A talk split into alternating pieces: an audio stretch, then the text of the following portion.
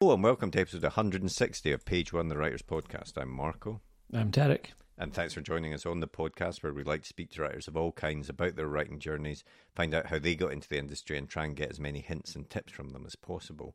Uh, we do also now have a sister podcast, which is actually a video podcast. You can watch it full in full video on YouTube Ooh. called Page One Extra, which tries to sort of tackle uh, news that affects writers. In our most recent episode, we're talking about the Hollywood writers' strike. We've got a great guest on that, C. Robert Cargill, who has been on this podcast before talking about his writing. But he breaks down really well what's happening in uh, America in terms of the writers' strike and why it's happening and what we can do as fellow writers to try and support them. So um, if you want to check that out, please do go check our YouTube channel or search Page One Extra uh, on your favorite podcast app because it is also released as an audio podcast. But I would recommend that you go and watch it, not to so that you can see Tarek and I, but so you can see Cargo. I'd recommend not watching it so they can see Marco and I. yes, indeed. Um, but on to today's episode, we have a great guest. Yeah, this week we're chatting with Abigail Burdess, who, um, as we mentioned last week, has uh, started off in the world of TV and sketch comedy. In fact, uh, Tracey Ullman's show she was a writer on, Whit- M- Mitchell and Webb Look. Uh, she's also done a bunch of kids' TV, uh, the Beano show, The Adventures of Paddington. Um, and She's then also worked on EastEnders, I think. EastEnders, yeah, that's right. Yeah, I- she did. She worked on the BBC Writers Scheme and a commission for EastEnders. It's, it's a really interesting screenwriting career, and she's now made a jump from that into the world of books with Mother's Day, which is a kind of more of a dark, thrillery vibe around that compared to her kind of comedy stuff. Yeah, yeah, very much so. It's a, it's like a proper thriller, but it, it still has elements of dark humor in it. And uh, we interviewed uh, Abigail shortly before the book came out. It is now out, and you can go and pick that up. Um, but it's a really interesting chat talking about her experiences as a screenwriter and the differences between screenwriting and writing fiction. So um, we're going to get straight into it after a quick advert for our writer's notebook, and then we'll be back at the end of the podcast with a bit more chat and to let you know about next week's guest. For now, on with the podcast. The blank page. To some, it's terrifying, an obstacle to overcome. But we prefer to think of it as an opportunity, a blank canvas to be filled with all of the adventures and characters in our head. So, how to overcome that fear? Well, we all know the best advice for a writer is write. Seriously, get words on the page and more will follow. But what about later, when you start trying to pull those threads of what you've written together? What about the character you wrote about way back at the start? Who was she again? What was she carrying? And where did she leave the MacGuffin that she now really needs in the third act? Think about all those top thrillers you like to read, or that amazing drama you just watched. What do they all have in common? Structure and planning. As aspiring writers ourselves, we've tried many different methods to try and organise all the thoughts about the stories we want to tell. We've been there searching for a piece of scrap paper to note something down, or making a quick note on our phone in between meetings. Or sometimes we'll make a note in whatever notebook we're carrying, or a document on our laptop so we don't forget that great idea. Let's be honest, it can all be a bit messy and it's easy to lose track of everything. And that's when we realise it's not just a story that needs structure and planning, but the way we gather all of our thoughts about it as well. And so we made Page One. Page One is more than just another notebook. It's a place to put down all your ideas for your latest project, divided into easy to use sections that will help you plan your story, so that when that blank page comes calling, you're ready to answer. And then afterwards, once it's written, we realised you need to plan how to let people read it, so we included a section relating to submissions.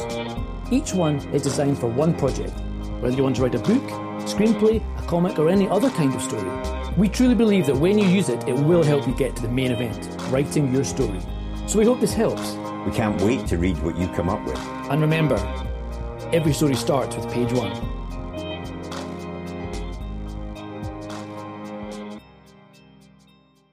I normally start the podcast by asking our guest if they always want to be a writer, but you obviously a- are a writer, but you also perform as well. What was your ambition, I suppose, or what did you want to be when you were growing up? Uh, I actually found um, uh, exercise book from when I was a kid recently, with like a proper.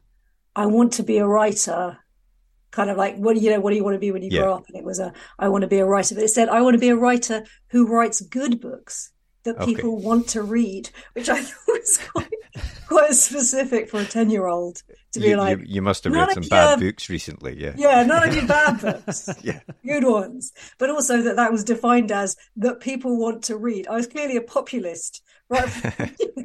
like no no interest in being an intellectual, just like yeah. So um yeah, so I have I suppose I, I always have, but yes, I have also been an actor. I'm kind of a lapsed actor, I think. I'm like I'm like I've been an actor at various points when I'll just do whatever anyone will pay me to do essentially. So um yeah, not anything, not anything. But um but that I do do some acting sometimes. But um mostly I've been writing um almost exclusively since the pandemic. So, you know, since so for the last what is it what is it now? 4 years? Definitely feels like that. Yeah. Yeah, my yeah, I God, suppose it four is. Yeah, coming up. Yeah. coming up for that. But uh, well, how did you go? Going back to that start, th those ambitions to be a good writer. Yeah. um, how did you take those first steps? Because I think it, I read that you started your writing with sketch comedy. Is that is that right? I've I started getting money, proper Right. money for sketch sketch comedy. So I did, um, but I started writing. I think the first thing I wrote professionally, I mean, in in that it was put on, was like a very pointy headed uh, verse play Right. about, um, you know. Um, so that was yes, it was a it was kind of a nativity play. It was in it was in verse and it was a translation of a French philosophical novel by Michel Tournier. So it was not that again. That was not populist. That was very much Yeah. on the on the guys. Can you sit through this kind of end of things? um, but yeah, so I think that was. Uh, but that went on as part of the uh, the Battersea Arts Centre when I was. So I think that was like the first thing I wrote in my sort of early twenties.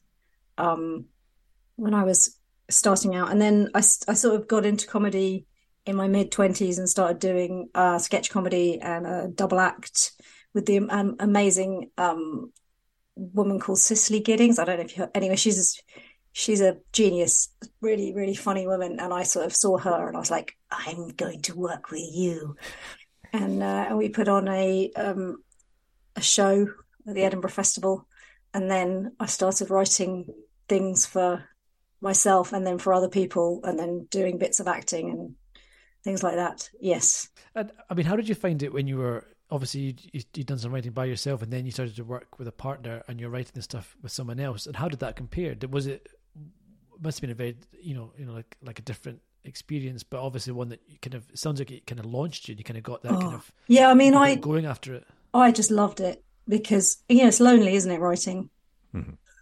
Yeah, So- you in your own head a lot of times. Yeah, you are. And then it was just like she was. She just made me laugh so much, and um, and then it's also it just it's a useful um quality control, isn't it? I'm sure other people have said that that if you both like it, it stays in. yeah. It's kind of a good um especially for comedy writing, I think it can be quite difficult to to know if something that you're sitting there typing out and laughing at is actually going to be found funny by, by no, other people. you've got So, that. Is it just me? Yeah, Yeah, and it quite often it is. So, so it's good to have a, a very clever woman going, no, no, no, that's funny. Also, but it's, that's a weird thing about comedy, right? Do you guys write comedy? no, not Well, not really. we, we, we, wrote, a comedy script. That we we did. found funny. It's but it's, sure it's in the rest. vault. Let's see. Is Yeah. it? Yeah. Is it a sitcom? No, it was. It, No, it was. was a- like a um, what do you call it? Like a I can't remember. ra- frat pack type, Will Ferrell type Yeah, Like a comedy script. what? Like guys acting like children? Basically. largely. Yes. Right. I Which is quite mean, adapt. Uh, uh, uh, that can be very lucrative. yeah, we think so. Will, Will Ferrell. We didn't even show it to Will Ferrell. That's that's that was our next Yeah, step. no, I think. wait. Send it off ten minutes each. And, Have you sent it to Will Ferrell? Is it No, Ferrell? Not Ferrell? yet, no. Yeah, no, not yet, but uh, you know, we'll we'll get round to that, and I'm sure. I sure once he'll pick it up. auditioned to be his love interest in a movie. Oh, really? Yeah, that was. Did you, did, was was he there? You, he was did- not did there audition? at the audition, but I was at the time. I was really insulted because I was like, "This guy's old. what film is it? I wouldn't go out with him. Come on." Anyway, and now I'm like, I got an audition to play him. What? I should have been like so, so happy just to be considered. Just the arrogance of youth. Oh, who's this old guy?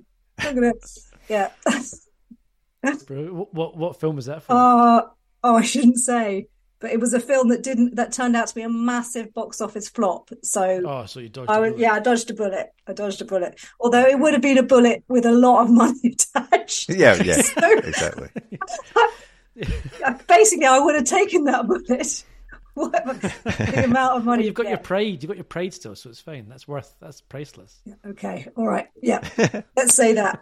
Let's say that. Um, Um, yeah. and and actually, just uh, sort of on that subject of comedy and sort of frat pack comedies and stuff like that. I mean, I've read that you know you you've said that comedy is largely dominated by male voices and things like that. So Oh, that must it- have been a long time ago that I was still saying things like that. but I don't want to but- say stuff like that. exactly. But you know, is is that?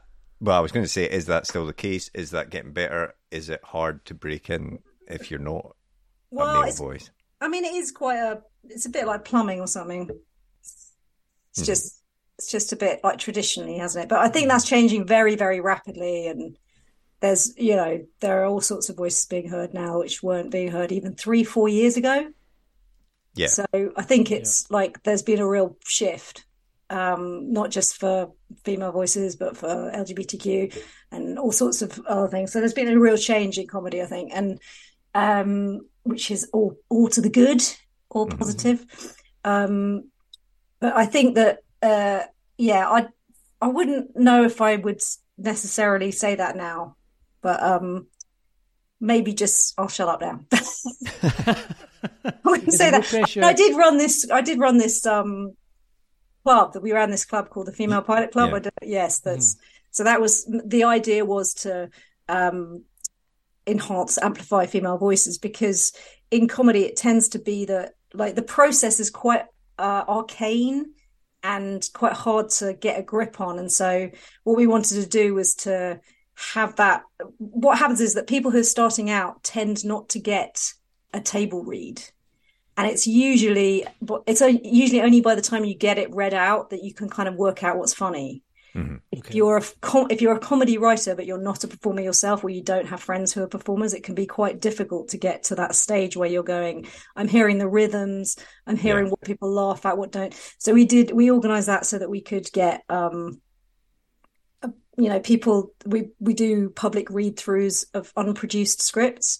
Or we did. I'm, I don't work for them anymore, uh, but they've carried on going on to great things without me with um, a UK TV uh, partnership and stuff but they we sort of put on these things and we read them out and then you know writers actually at all stages of their career could hear whether or not they worked in the room i mean we had like complete beginners and they've also put on um you know like georgia pritchett and Yeah. writers who writes succession and like really Yeah. amazing writers, like successful writers as well. Um, just so that we put them on in the room and see if they were funny. So it's like it's it's also about hearing them with an audience audience as well as a production audience because you know people who work in comedy industries tend to say stuff like yeah that's funny yeah, Yeah, that's right. keep that in. Like you know rather than let's let's hear the sound guys. So um yeah so we have like half real people and then half industry types. And then the industry types see the real people laughing and they go oh i see. Yes i see. It's funny here and here. And but it's also quite interesting reading out those scripts just because you you could um i think it's very useful for writing stage directions and action Yeah. um, because quite often like the action would get some of the biggest laughs. And you don't i think uh, especially new writers tend to be a bit um uh, the action tends to be written quite badly. Oh, i didn't say that but tends to be not paid as much attention to as the dialogue. Um And so it was really interesting to see how important it is to write action well, especially in comedy. See, I, I always wondered about that because because so because you're totally right, and there's there's loads of great comedy stuff that's like a physical comedy scene, and I always wondered how is that written on the page? Like, is that is that written? Like, how much of it is the writer and how much of it is the actor, and and how do they know what to What to do? how to play a scene in a certain way to make it funny? Yeah, I mean, I think the thing is when you're writing it is to try and do. I always give the instruction to that uh, comic timing is like out loud, so verbalize it in the most succinct way you can. Does that make sense?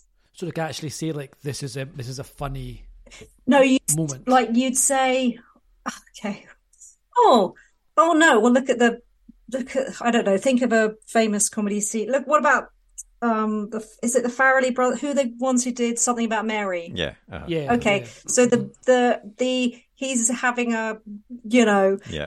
making clearing the pipes before a date scene. And then so in that you'd be like, you know, he looks at his hand, he puts his hand on oh what is that? Is it gel? And then puts it in his hair. So that so that you've got the timing of what the actor thinks. Mhm. Like Right. Okay. Right, because if you if the actor's thinking it the right thing, the audience will read the right thing and they'll laugh. Does that Okay. Yeah. yeah, makes sense. but it's it's all it is a skill, isn't it, that you have to develop writing script, scripts, especially because there's that whole thing about um, you know show don't tell and all of that sort of stuff. So you know, Yeah. I think you're discouraged from putting too much description in. It has to be just the right amount, essentially, and the and in the right place, as you say, for Yeah. the, for the actor to know what is needed. absolutely and with the right rhythm. So it's that thing of mm-hmm. going, Yeah, okay, so that will be a shot. So it needs to be a new sentence because it's going to be Yeah. the next shot.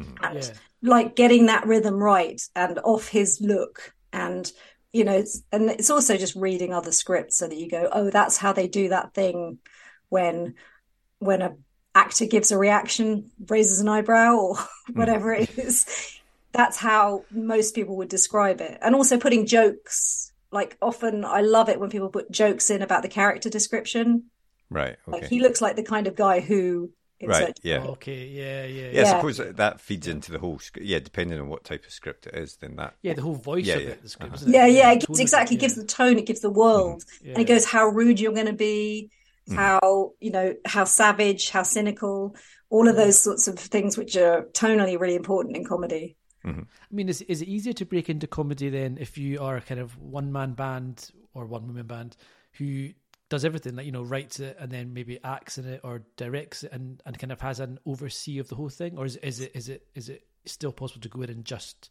focus on script writing? i mean i don't know. I'm still trying to break it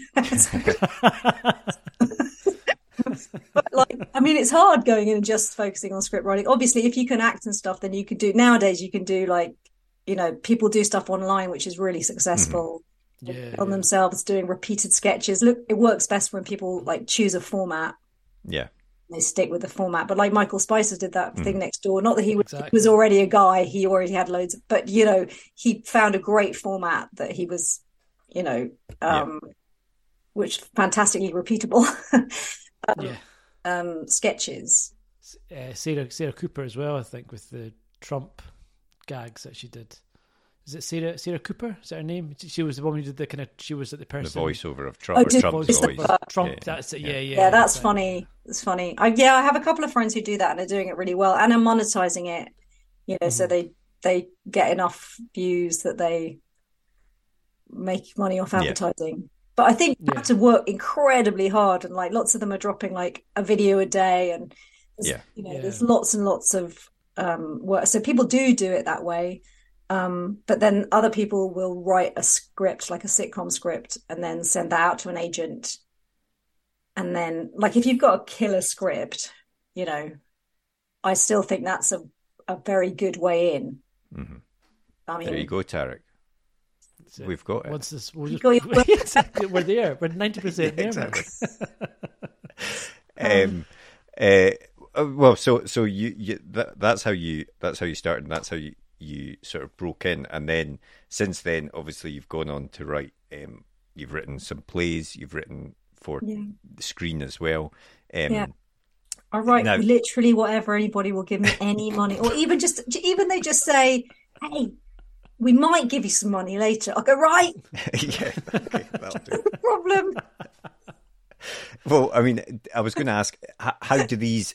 Is it is it uh, you know, how do the opportunities come up? How do do you have an agent that finds these things for you, or once your name is known, do people then approach you and say, "Can you write this? Can you write that?" How, how does that work? Um, I do I do have an agent, um, and I have had for for a long time. But I think, um, I mean, I think you sort of still have to make your own opportunities and Mhm. uh, you know talk to people. I've I'm always coming up with crazy money making schemes where I try to inveigle my very funny friends into like go, putting their name on things and going like I'll be like oh Tom Ward. Do you know Tom Ward? He's an amazing stand-up. He's a genius. They're obviously going to make a sitcom with him. What I'll do is I'll write a sitcom for him and then get him to say he's going to be in it and then but you know so I do a bit of that um and then um and that doesn't like but with telly you're always kind of well for me with telly it's um it's complicated trying to make money out of it. Mhm. i mean i feel like nowadays uh people are less willing to pay for a script if they haven't got a broadcaster on board already and Right. so obviously that's a big deal getting a getting a broadcaster to say they're interested or they'll pay the production company for the script. So people trying to put the money together in different ways. Like lots of people are doing lots of co-pros now. But again, I wish I suppose the thing I wish I'd understood better earlier on in my career, if this is the sort of thing that's useful, is um how things are funded and how they how things actually get to the TV Mhm. and who pays for them. Um, I wish I'd kind of had a better grasp on that because I think I might have been better at communicating with the people who have the money. Yeah. And I'm like, I'm the guy who has the ideas, and then you have the money, but I don't know how to persuade you that this is an idea worth investing in. And that is sort of part of your job as a writer. And I think it's a part of my job that it's certainly taken me 20 years to kind of even begin to get my head round. Uh, does does that mean that it is still quite a London centric industry then? If you actually have to be in communication with these people that are going to fund things and things like that. I don't think it's about being in communication with them. I think it's about, um, well, it's, although that can help, that can help. I think. I think like having a lot of meetings next to each other Mhm. can really help because if you have one meeting, this happens to me quite a lot because I'm always trying to sell something. I've always got some idea. I'm like, hi, hi, yeah, don't worry, I've got another idea. Don't worry. And so I'll bring an idea to somebody and they'll say, well, oh, it's not quite right because we're looking for something that's a bit more like this. Mhm. And when you just get one meeting, you're like, I don't understand what these guys are talking about. What do they mean they want something that's kind of, you know, that's kind of a bit more um, satirical? What what are they talking about? But then when you have multiple meetings and you hear lots of people saying the same thing, you're like, oh, Yeah. Okay. oh, what they don't really mean satire. They mean uh, that there's a trend in the industry for something very theatrical or whatever the thing is. Sorry, am I making sense? Yeah, no, no, Yeah, no, that absolutely. Um, so that can be useful. Not that that's happened to me very often that I've had a stream. so I just like to say, but I think that can be useful. But I think what's really useful is to sort of read how things are funded and then get your head around writing a selling document that goes with your script Right. Okay. get your head around writing a treatment. Um, so I, I'm not, I've never been very good at that, but I started to like, I asked a couple of friends of mine who were much more successful than me what they did, and they were kind enough to share their treatments with me. And I was like, oh my God, I need to up my game. These treatments are really amazing. And they describe the story world really appealingly and they're intriguing in and of themselves. And they've got loads of information about character told very, very succinctly.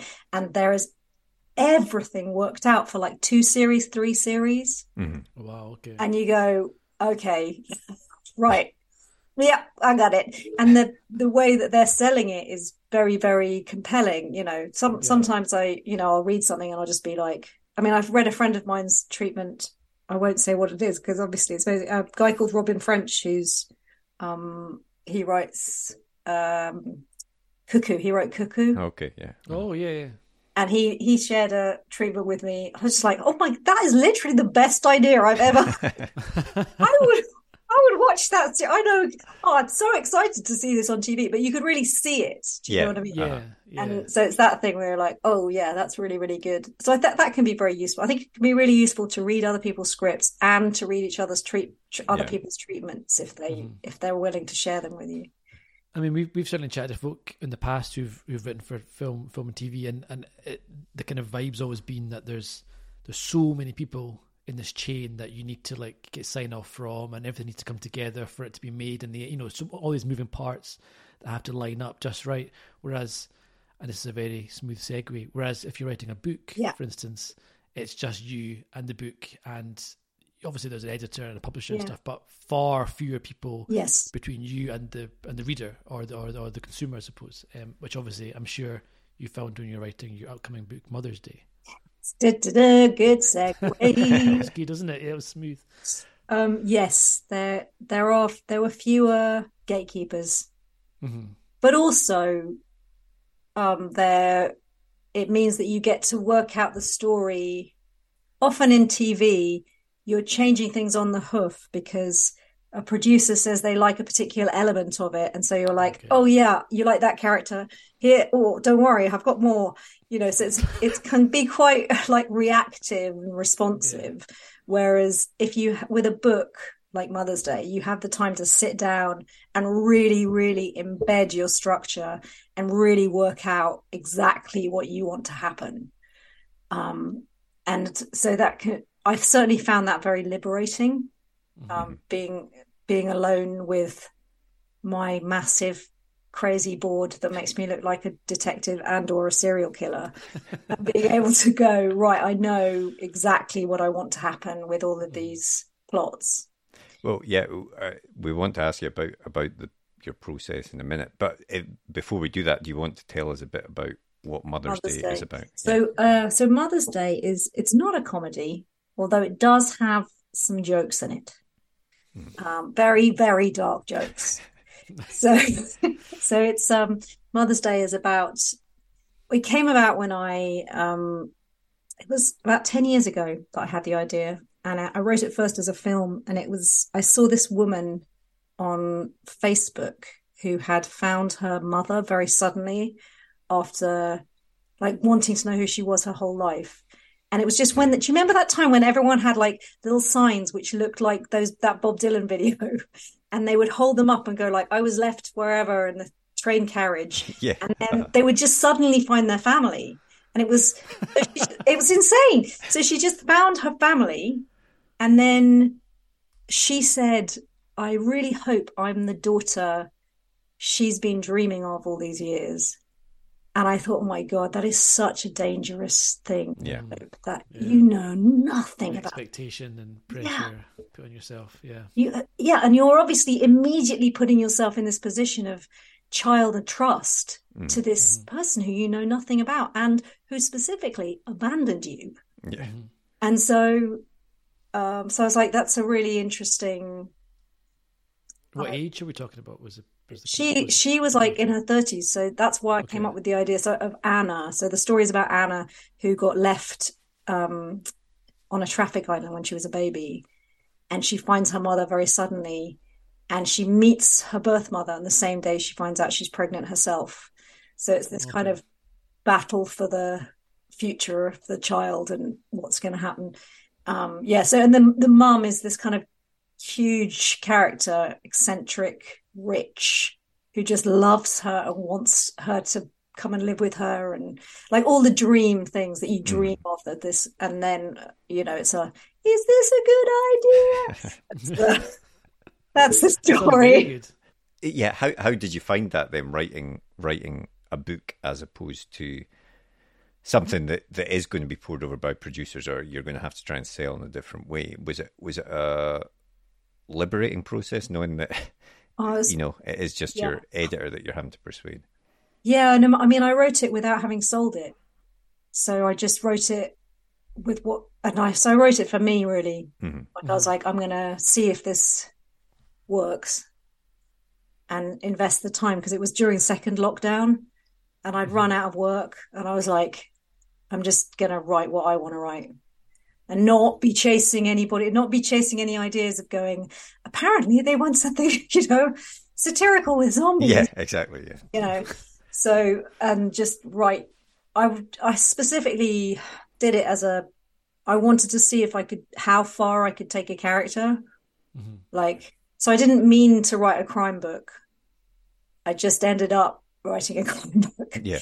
Because I just wanted to see if I could just push this character to really, really change and make a massive arc over the book. And and you said as well that you had written it originally as a film, um, but then obviously it, it's become a novel. Um, yeah. Well, I didn't write the movie. I just wrote the treatment for the right. movie. uh, so yeah, I, was going to. I was going to ask that. I mean, uh, did you? Was it uh, in the case of writing out the treatment? Did you think this will work better as as in this format as a novel rather than as a as a film? it was only later so i'd i'd wrote it i wrote this plot really quickly and then i'd like put it with all of my many films. I've written a lot of film treatments. And uh which never get made by the way. I'm always in meetings with people and they're like we love it. I'm calling la tomorrow. They ghost me and nothing happens. So, so i'm like i was not expecting to sell so uh, then yeah then it got to the pandemic and I was talking to uh, Susie Steiner, um, who is a was a wonderful crime author and a good friend of mine. Sorry, I'm going to cry. Uh, she died last year. Um, but she said, uh, "Why are you writing all this TV? And why don't you write a book?" And I remembered that plot, and she said, "You should write about mothers and daughters. You should write about your relationship with your mother," is what she said. And I was like, "That'd be a horror story."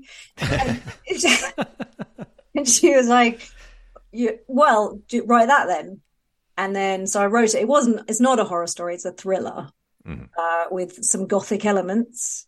Um, but so yeah. So then I then I remembered the the story, and it kind of um, there's quite a lot. Yeah, and so I I started writing that. Um, but it's it's quite it's weird how it's got stuff in it that because it's a first book, I think it's got loads of stuff in it that I don't really know where it came from, and it's quite sort of you know comes out of things come roaring out of your subconscious, don't they, Yeah. Yeah. when you're doing And- first? Yeah. And how did you find the process of of of writing it? You know, what was your process similar to when you're writing a script in terms of sitting down, planning stuff out? Do you pants it a little bit? What what was the process there? I always call myself a plotter, but actually, when it comes to it, loads of things change in the in the writing of it. So I planned it very much in terms of the.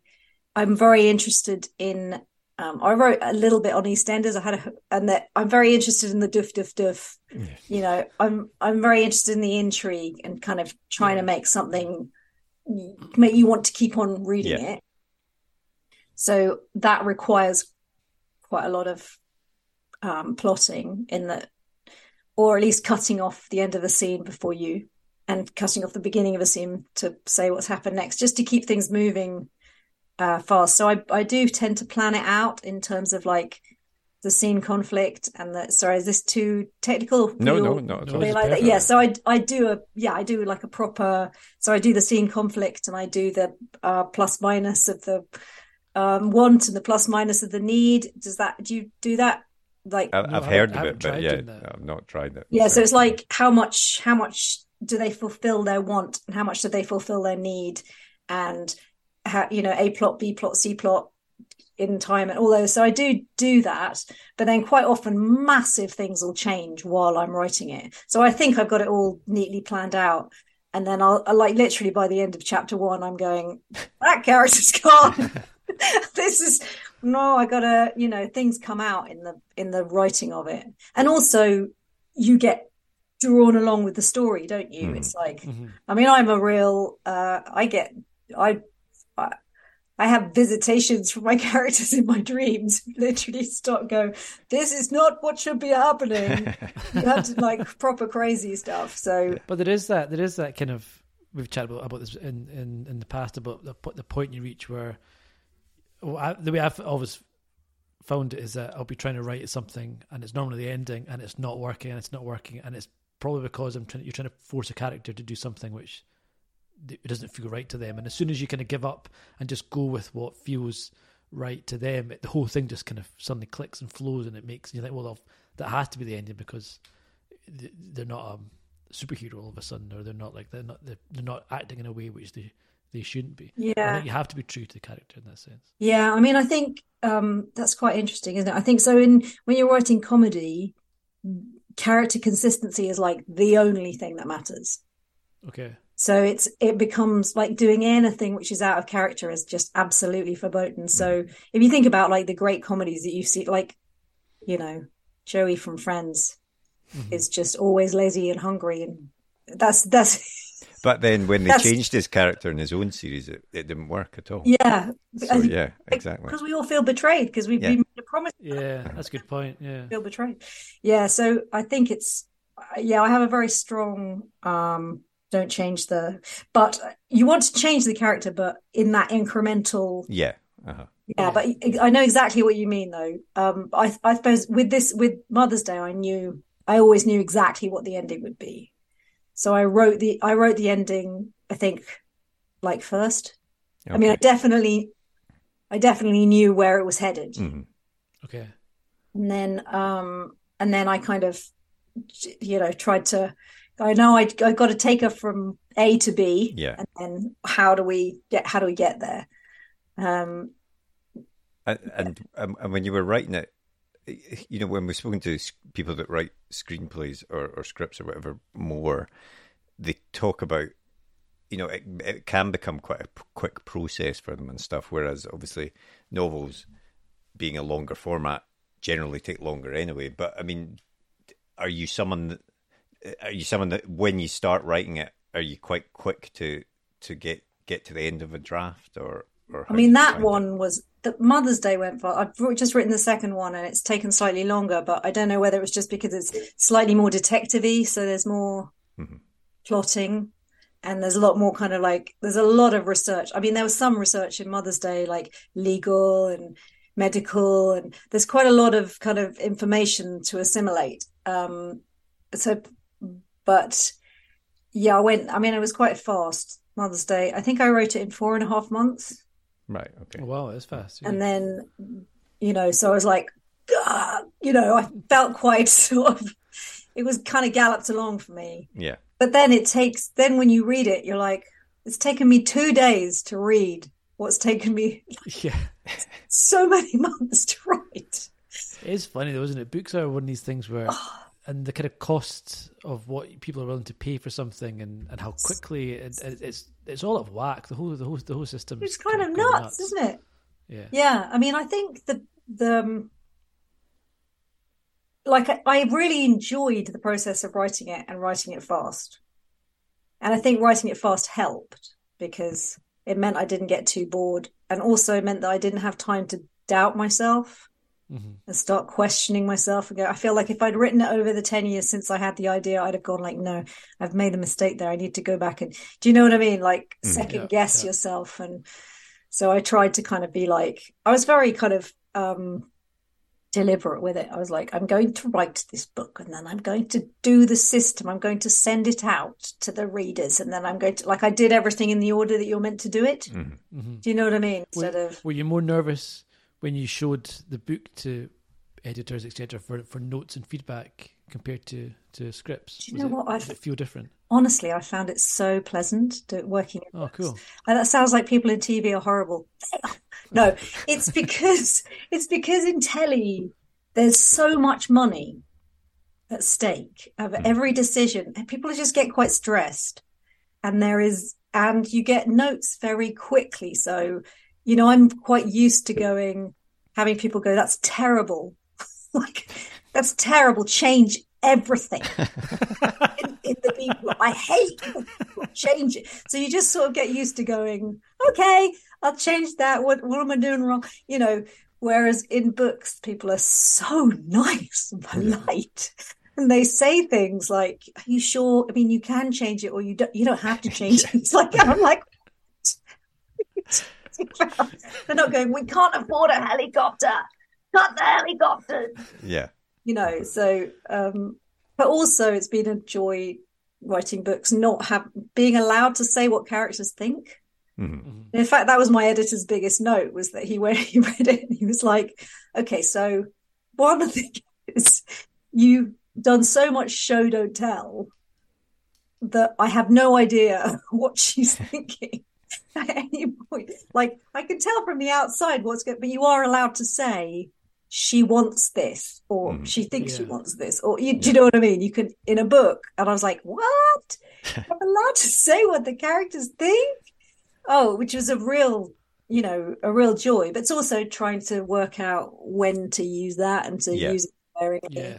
and yeah. go, I'm only going to do that when the prose is amazing. Or sorry, that sounds, but you know what I mean? Like really, No, that's totally. yeah, yeah. yeah, I- I mean, I often think that's a, the hardest thing about writing for scripts and stuff is is everything's in the basically the dialogue, you know, and, and, and who a character is and how what their relationship is with another character Yeah. has to come through the dialogue, and you can't just say, "This is my brother." You have to actually i- i- get that across in a natural, Yeah. conversational way, which I think the is- old, is the old to do. happy wedding day, sis.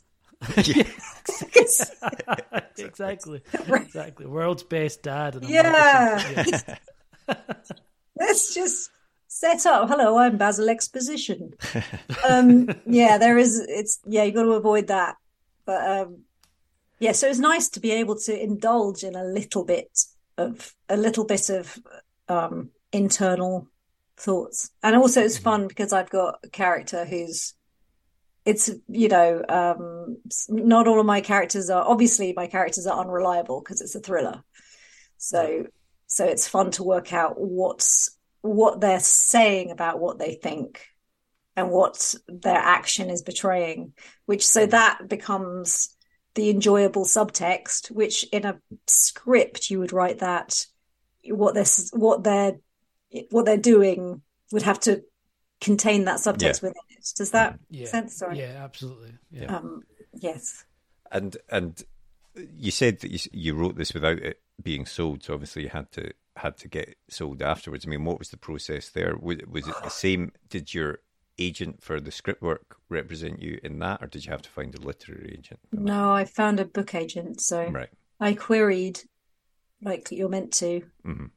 um, and and sent it out for to to books, and I um, met a couple of people, and um, but it was all very it sort of sounds sounds uh, it was all quite fast, so Mhm. it all just kind of happened.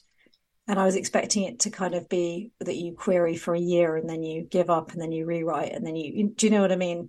Mhm. and all of that. Uh, sorry, that sounds very arrogant, but it was actually kind of quite, uh, quite full on. And oh my god! So I, so I, I sent it, and I got this agent at United, who was very nice, and she sent it out. She asked for some rewrites, and they were really good notes she gave me. So I was like, "Yup." Those are some excellent notes. But again, like I find in publishing, you get just such great notes. Mhm. Whereas in telly, you quite often get notes where you're like, what? this person doesn't know what they're talking about. Whereas I feel like a lot of the people that I've met in publishing really do, they really love books. And so that, you know, Yeah. um, that's, I'm slagging off telly. It's very nice telly. Oh, I love telly. No, it's funny. I've I've been reading a, a series of articles by um, Cole Haddon, I think his name is, who worked on the Dracula TV show, like with Jonathan uh, Rhys Myers. Rhys Myers. Isn't it? Okay. Back in like 2001 or something in Sky, and it's like a horror show of like of eh, and he goes through meetings he had with like executives who it sounds very similar to you, who, kind of like barking things at him, and he's like. This none of this makes any sense. Like it's impossible, and and he's going through like twenty redrafts, and they're like, "Yeah, but make it more like punchiest." And he's like, "I don't know what that means. How? What are you talking about?" And it's it sounds a very very different industry in the TV film side of things compared to Yeah, like side. also sometimes you have two different people from two different companies. So right. So Well, he's got be production company, and then like Fox or NBC. yeah, so you get notes from the both totally- yeah. notes from the indie, and then Yeah. you're like, what? entirely Yeah, victory notes. What do I do? Yes, there's a bit of that. Um, so so publishing's been very. It was yeah, it was a really. So I yes I I queried and I got an agent and she asked for a redraft and I did that and then she sent it out and uh, I got an offer from this from Wildfire who are publishing it and it was a preempt offer so it was like one of Oh, those brilliant. you got to take it off the table by 5 p.m. kind of offers. And I was like, oh, oh, there you go. So, um, yeah, so I, and they just, they, I met with them and they just really seemed to get it. Mhm. And, and they, they liked that it was, it's quite unusual. mm-hmm. And they sort of saw that as a strength rather than they weren't looking for like a full, it's not like a functional thriller. It's quite an emotional, like the, the change is emotional Yeah, the transformation in the characters is and it's an emotional journey and it's plotted for their emotion rather than like you would for a movie or a TV show Mhm. rather than in terms of knowledge Yeah, yeah, Yeah. yeah, is that yeah Th- you know what I mean yeah, yeah, yeah. exactly. Yeah, yeah. like I don't know is it John Yorke have you read John Yorke's Into the Woods No, I've not read that. No, I've not. that's like the best screenwriting book I love that book so much it's brilliant Oh, I've never heard of that one actually. Oh, he's the best. He's the best. So I got a training from him when I was doing EastEnders, and he, I, and I was like, "This is my guru. I'm being taught by this guy. It's so amazing." So I was just sitting, I was sitting there at the back of the class, going, "I know this because I've read your book. I know the." Marco, this will this will take us the the Yeah, final this is- bit of our of our journey. Just our- a quick polish of the comedy. script, and then we'll be Yeah.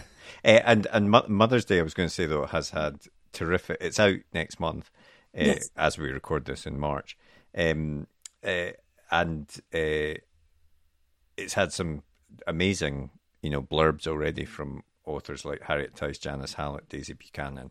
Um, So, I mean, you must be thrilled with the with the reception that it's had so far. It was nice to get. It was nice to get the quotes because you do always just go, "Maybe this is rubbish." yeah, You're always going, oh no, I hope it's not rubbish. So it was nice to get um, some quotes, and also lots of quotes of people who seem to like like the the funniness of it Mhm. because it's quite a it's always a balance when you're writing. Um, you're dealing with tension, so Yeah, thrillers are like create the tension, release the tension through violence, create the tension, aren't they? And then comedy is like create the tension, release the tension through a punchline. yeah. Mhm.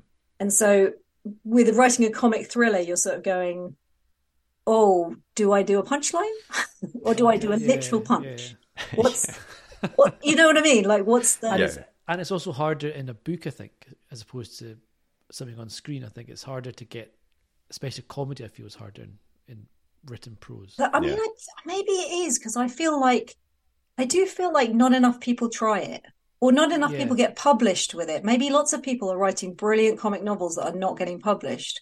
But I feel like there's not an awful lot of stuff where I'm like, but I want to read something funny, you know, and then Totally, yeah, I- yeah, I agree. I mean, yeah, I've said this before, which with some guests that have have tried it and and been successful, but I find it very rare that a book, you know, a book can be amusing and you'll sort of maybe smile or something, but for Yeah. a book to actually make you laugh out loud Yeah. is a great skill, and it's actually pretty rare that it happens. But when it does, it's you know you'll always remember that book because it's able to do that to you, and I think that is, is quite a that? rare I- skill. Why is Well, it so much I, harder? do- I mean, I, I would have thought part of it is, you know, if you're watching something, a film or TV, or you know, you're generally with someone else or something like that, and Yeah. or you're at a comedy gig and other people are laughing, and you're kind of in the mood for it, and yeah, maybe the atmosphere is you different want to laugh. can- So yeah, for a book when you're reading in silence to suddenly make you laugh out loud, you know, it must be really funny to to do that. I think that's a really good observation. I think that um, then they say like in old people's homes, they sometimes like get the old people to s- like when they've got dementia, they'll get to sit next to each other because they just start laughing. Yeah. So you laugh and they'll be in a good mood because you laugh because you're in company. Like whenever I was doing a gig, if if people are like, if I had a small audience and they were scattered, I would always make them sit together Mhm. so they can physically feel each Yeah. other's laughter because then they'll laugh. Yeah. Yeah. And if people are isolated, they don't laugh. It's a social laughter. You're completely Yeah, right. It's almost awkward to laugh if you're not in a group in a lot of ways, isn't it? It does, and it's a social thing. Like Yeah. laughter is a it's a social function. Mhm. It's about bonding a group together. Yeah. Definitely. So so then you're like in if you're writing it, you have to create the story world, don't you, where we understand what the rules are Mhm. before you can make a joke. Yeah. Yeah. So yeah, it is Yeah. a, it's That's um exactly it. Sorry, am I being a bit over No, no. over No, no, this no, is but this is it's super good. interesting. Yeah, no, it is. It's very That's interesting. that's norm, your normal stuff. Um, yeah, so yeah, it was nice to be, but it was very nice to say in a book what people thought, and it also that also is an opportunity for jokes, isn't it? Because Uh, yeah, definitely. Because then you could have all the like because my main character, she Anna, she doesn't say what she thinks, Mhm. so there was a big disparity between what she thinks and what she's actually saying, Uh-huh. which has Okay. got a lot of you know potential for comedy. yeah, definitely. Yeah. And and so so Mother's Day is out next month. Yeah. You mentioned that you have just finished the draft of the second novel. Um, wh- what uh, what's next? Have you, are you still writing for TV and things like that as well? Uh, yeah, I'm writing um, a pilot show at the moment. Uh, I don't know if it'll get made.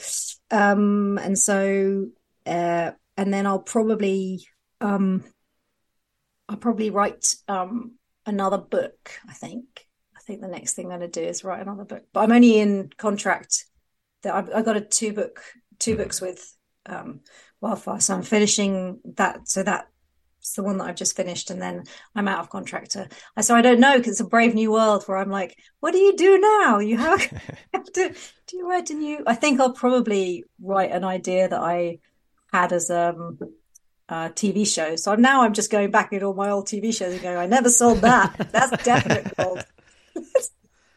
And is it, is it similar? uh, Is it going to be a similar kind of vibe, like a kind of dark, a little bit of comedy Yeah. in it, or is, are you going to try and branch into different genres? Well, see, book two was um, an even darker thriller. Oh, cool. So it's Okay. very, very dark. um, but funny also. It's about so that one's set in the world of stand-up comedy. Um, so that again, there were opportunities for jokes there because Yeah. I've Yeah. done stand-up myself, and basically I mind loads of my old jokes. But um, but, but um, the next one I think is probably going to be a thriller, but with a, a bit more of a rom-commy twist because I Cool. thought I might I might try and write something slightly more fun the next one just to be in a in a lighter space because obviously looking at staring straight into the abyss can for six and a half months, whatever. can drive you a little bit crazy. um, I'm sure there are, I'm sure you get that from thriller writers. Do you, crime writers? Yeah, yeah, I think so. Although I, I think as well, Tarek Tarek's books are pretty dark as well. But I think you say you you, you like the the chance to get it all out on the page and then Yeah, I'm a much nicer person because I get my horrible Yeah, urges exactly. to kill ch- small kids on the page, and then I'm I don't hurt any kids in real life, so it's it's fine. That's nice. I think that is true. I think they always say that about comedians, don't they? That like the ones with the the really cheery material are always absolute yeah, right. in real life.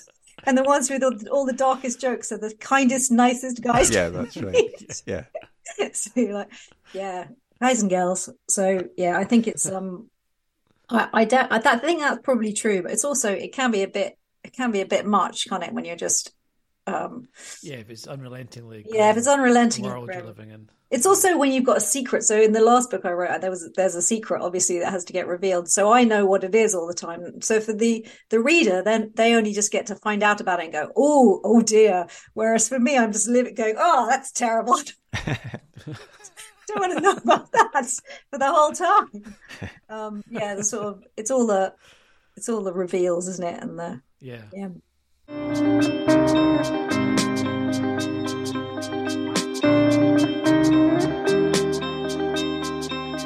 Um, it's really fun to talk to you. Do you. Have you got anything else you wanted to ask me? Well, I was I was just about to say that um, those are the main questions that we had, but we always end every podcast by asking our guests the same questions. The first of which is, "What was the last book that you read?" I think the last book I read was actually rereading John Yorke's Into the Ah, Woods. there you go. Oh, nice. Okay. there Yeah. you go. Excellent. So, which What I reread every time I write a book, Oh, really? just to get my brain in gear. Yeah. I need Yeah. to check that book out. I think. Hmm. Um, what about the last film that you watched? I think I've been watching um TV series instead. I've been watching um I've been watching Slow Horses. Oh, Oh, yeah. yeah. I've not watched it yet, but it's meant. Oh to be my. God. Yeah. It's brilliant. It's just so good. So well adapted. I haven't watched the second season yet, but I thought the first one was like really tight, Yeah. Well written And it- show. And again, same thing of being like I they just did it so well making it funny but also Yeah, exciting to- um, a lot of of- humor and then a lot of like thrilling moments and stuff. Yeah, really good. Yeah, yeah, that was excellent. That's cool. Yeah. you watched season two of that? Have you? I have watched season 2. Okay, is it as good as the first one? It's it's um it's really good. It's um Will Smith, isn't it, who writes it? Who is a comedy writer. Yeah. Oh, I didn't it know it was the him. Fresh yeah. Prince. No, not the Fresh No, Prince. not that not that Will Smith. not that Will Smith. Not the slightly punchy. Not him. Um, well, the, the, the, the very final thing we do is a very quick fire either or, and I always say there's no right answer here apart from perhaps one. But we'll start off with uh, novel writing or screenwriting. Novel writing at the moment. Uh, TV or cinema? TV. Uh, night owl or early bird. Early bird. Uh, music or no music when you're writing? No music. That way madness lies. And uh, the last one, um, I'm going to go for audiobook or ebook. Ebook. I've actually never listened to an audiobook. Re- Not All one. Not one. Okay. I've recorded my own. Okay. I haven't it back. heard one. So when I hear back my own, I will be. And That'll be your first. yeah. Well, you're you're you're one of the few guests who pick ebook. Um, if I'd asked you real book or ebook, what would you have said? Real to that? book. Ah, I've got unlucky. You're lucky you didn't. That didn't Tarek. count. That didn't count. That's Tarek fine. tries to get Nobody ever people to picks say ebook. ebook, but it's very rare. So Why? I'm trying. I don't know. I don't know because they're idiots. People are just idiots. People just like the smell of books and kind of weird Stuff like shit that. like that. Yeah. I'm just really bad with technology, so I will manage to break even a Kindle. I'm like, yeah. But also, there's loads of books hanging around my house at the moment because my husband's judging the booker. All So right. there's just Oh, like cool. there's just like piles and piles and piles of books. So like, How many books? Is, I mean, that is a hell of a pile to read through. Imagine for that. it's like 150 books. oh my Is god! actually? Oh my Yeah. god, that's nuts. I It's mean, like a book a that's where day. you- that's where you need an audiobook and play it at three times speed or something. Super speed. Oh my god! I think you've just come up with some amazing hack for judging. That- That's it. Yeah, you can pass that on as a tip, I would say. Right. Um, well, uh, thanks very much, Abigail. That was a that was a lot of fun. I'm really interested. That was so much fun. Yeah. Yeah, okay, that good. was- Thank you great. so much. I really appreciate your time.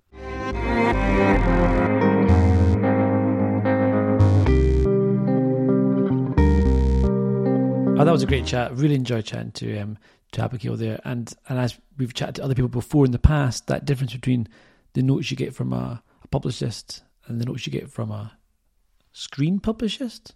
What's the word I'm looking for here, Marco? It's not publicist. It's editor. Editor. That's the problem. The notes you get from an, e- an editor. Uh, is this usable? I don't know. The notes you get from an editor and the notes you get from. yeah, the notes the notes in the different in the different industries are very different. It, it seems. I think I think in publishing, as we've heard before, the notes are very much sort of almost suggestions. You may want to do Yes. this, you may want to do that, and they, they very much are trying to improve the, the thing. Whereas I think in TV, depending on how many production companies are involved or whatever, then you can get lots of different notes, conflicting notes, like sh- what she was saying, and notes that are just sort of like rewrite this whole thing uh, Yeah. by tomorrow, sort of a thing. So it's a, it's a very different culture as she was l- laying out there. Um, so it must be sort of a relief to move from that that Yeah. sort of feedback to the world of fiction, I guess. But obviously, she wants to stay working in both. And it interesting as well that she was able to. She's she's got all these treatments that she's written that she's able to mine now as Yeah, possible yeah. fiction stories as well, which is always useful. It shows that you should never throw anything you've written away because it can come back. Yeah, absolutely. And you can pick up Mother's Day right now in all good and evil bookstores. Um, it's a fantastic read. And if you're a fan of our comedy stuff on, on the TV, then this has been a little bit of a change of pace, but it's still very, very good. Yeah, although I think I think there definitely is still that. Yeah. It's quite it's, a dark not like it's not like she's written seven. It's just, it's still Yeah, yeah, exactly. still dark humor. Exactly. Although it sounds like her next book might be even darker, but, Yeah. but we'll, we'll wait and see.